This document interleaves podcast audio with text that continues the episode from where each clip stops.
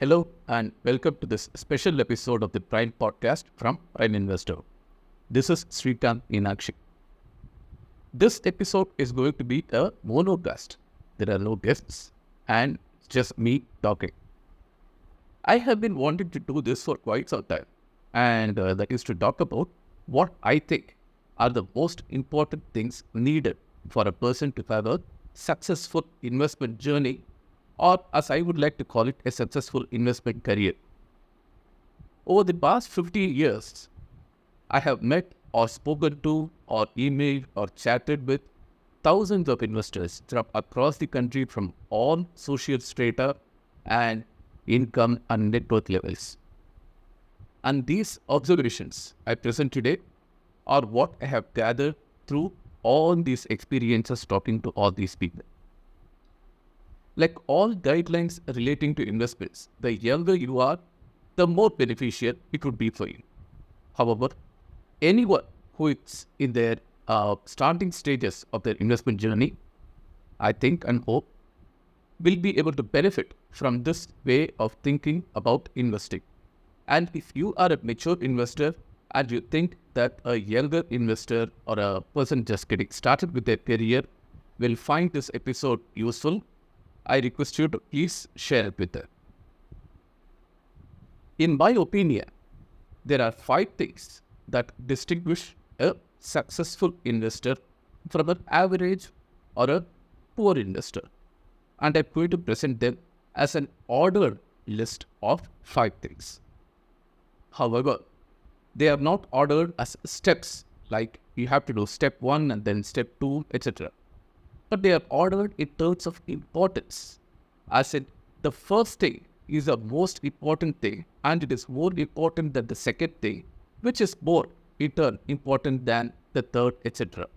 In essence, what I'm saying is that if you don't get the first few things right, the next few things will not matter much.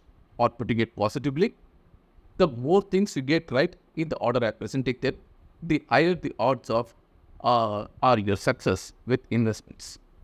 With that preamble, let's get into it.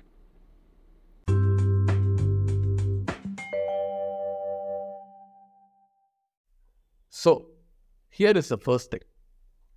The most important thing to get right first are your financial habits. By that, I mean the very mundane things like managing uh, monthly household incomes and expenses. You need to be at a point where you can consistently, habitually manage your expenses such that they are within your income. It might sound obvious. And that means you, you can save consistently. A savings rate of 15 to 20% of your net income per month is the minimum that you should shoot for. It does not matter whether you do it by increasing your income or reducing your expenses. What this means is that you need to be able to control your EMI or EMIs to an appropriate level. That is the first thing. It also means that you make wise decisions about your expenditure. For example, if you are, let's say, considering buying a car, if an 8 lakh car will help you continue to save 50 to 20% of your income you forego the desire to buy that 20 lakh car. It may also mean, in some other cases, delayed gratification of some of your desires. That is, making sure that you don't fall for the temptation of acquiring something today when you can't afford it versus buying something later after you have the additional savings to do so. The reason this is the first and most important thing is that without this discipline, it does not matter how well you invest because you will not be able to do so consistently. And very often, you will look at your investments as a source for your spending habits. Let me say, your rather imprudent spending habits. Having a disciplined financial household should thus be an ingrained habit for any amount of investment success in your life.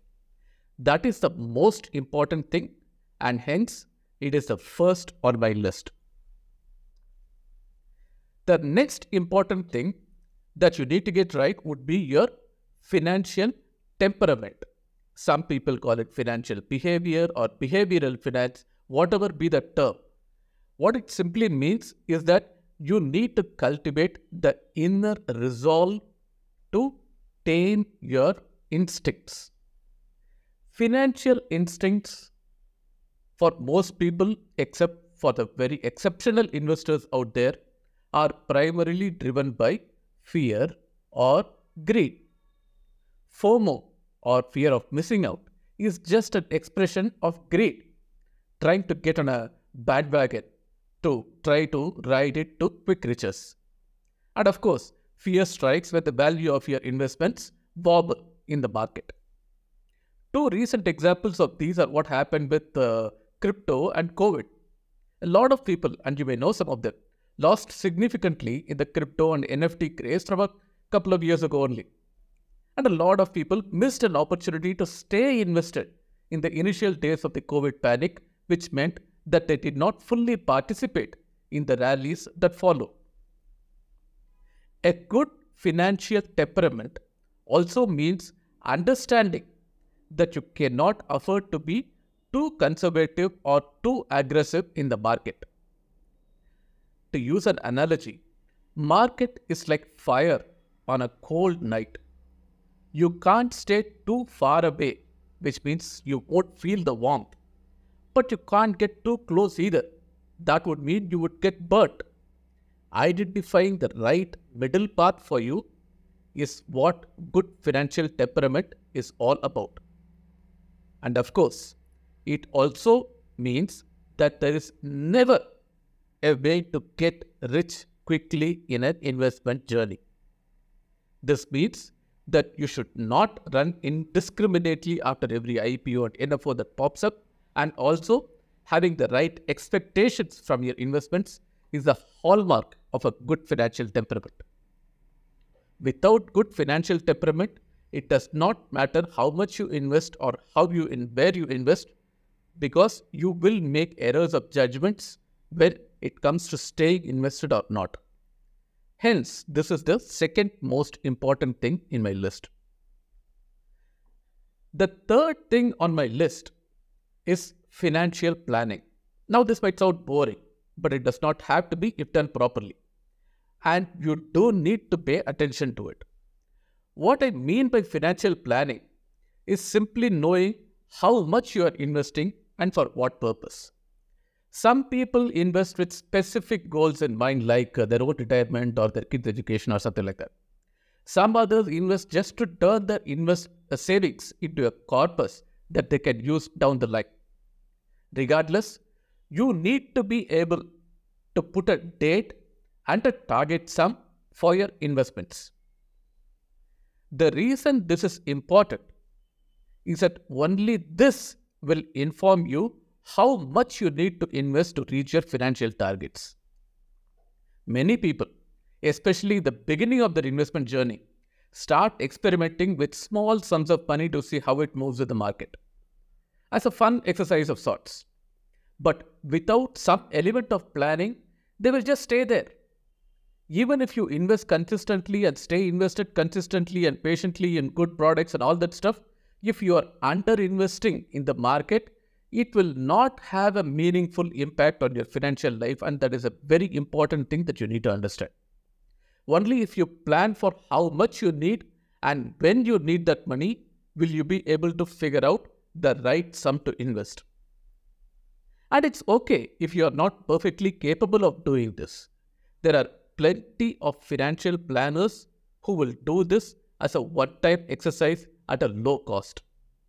The real expensive option is not doing this and just jumping into investing. Even if you get all your allocations correct and invest in great products, if you underinvest, it will be of little use to you and your ambitions. And that is the reason why this is the third most important thing on my list. The fourth thing in this order of importance is asset, wait for it, allocation, asset allocation.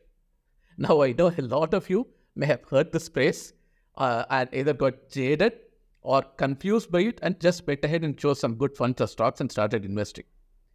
That could go wrong, really wrong. Asset allocation isn't just a nice to have, it's a must. It's the difference between a risky all or nothing approach and a thoughtful, diversified strategy that can weather market storms. You see, the beauty of asset allocation lies in its ability to manage risk and optimize returns.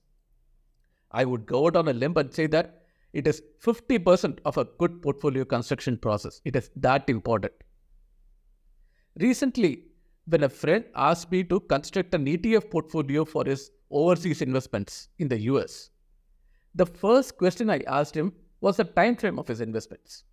And since I know this friend very well, I knew how much risk he, he was, uh, I mean, he is capable of taking.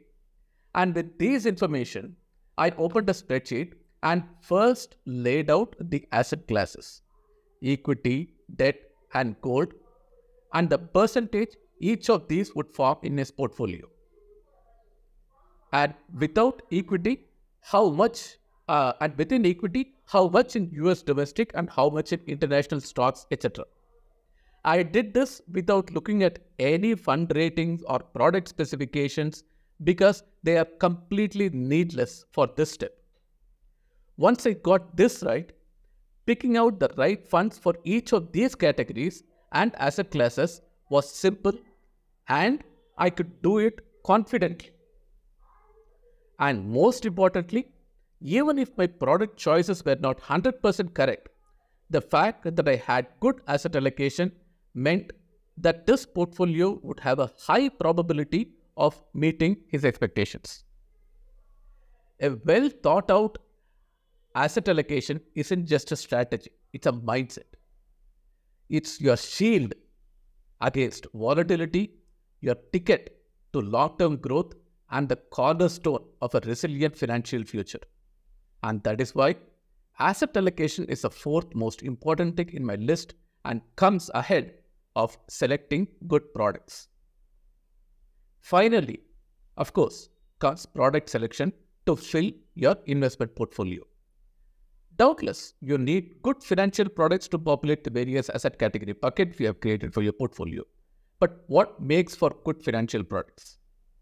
The answer to this question could be very long and be a separate episode altogether. I mean, we do an entire, we have an entire research team that works on this and all that stuff. So let me keep this uh, only to the main headline points. The products you select to fill your portfolio should have one, a good track record of consistent performance across market cycles, have the ability to deliver as, as much or better than market returns, and three, be able to contain losses with the market's trend low. But very importantly, they must have reasonable cost structures. If you look at these criteria, especially the last one, you can immediately see that products like endowment plans and insurance and ULIPs do not fit the bill. You can also see that IPOs and NFOs are, by virtue of not having track records, risky bets.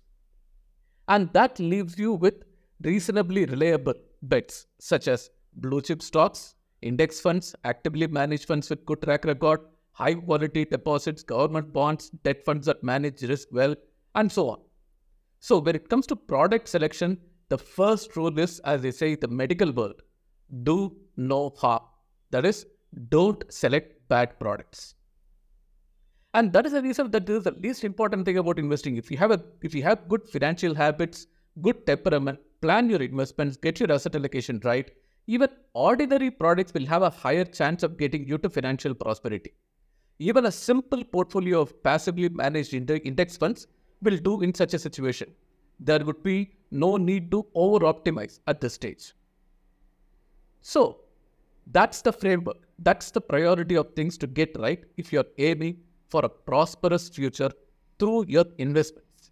Simply put, good financial habits are more important than good temperament, which is more important than planning, and that is more important than asset allocation. And finally, you can focus on good product selection.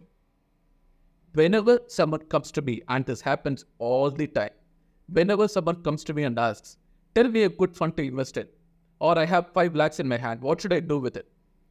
I wish I could give them this full five course meal with these points. And I think that will help them much, much better than telling them, you know, here are like two or three funds, or here is a, you know, bunch of stocks, or here is a good, uh, you know, NBFC that you can get a good rate of uh, interest in for your deposit, or some, some instant uh, noodles kind of an answer. So that is the framework. I found this, I hope you found this uh, useful. I hope you enjoyed this uh, monologue and found it informative. Please send your comments to contact at primeinvestor.in and I will be glad to hear from you. This podcast was produced by Gaurav Menon and Rahul Matthews. Until next time, good luck and happy investing. Thank you.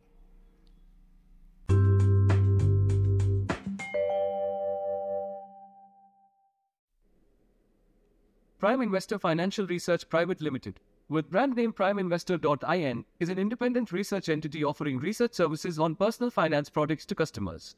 We are a SEBI registered research analyst with registration number INH 200008653. The discussions or recommendations, if any, made herein are an expression of views and or opinions and should not be deemed or construed to be advice for the purpose of purchase or sale of any security, nor a solicitation or offering on any investment or trading opportunity. Please make your own investment decisions based on your investment objective and financial position and using such independent advisors as you believe is necessary. Financial products discussed herein are subject to market risks. Read all scheme and security related documents carefully before investing.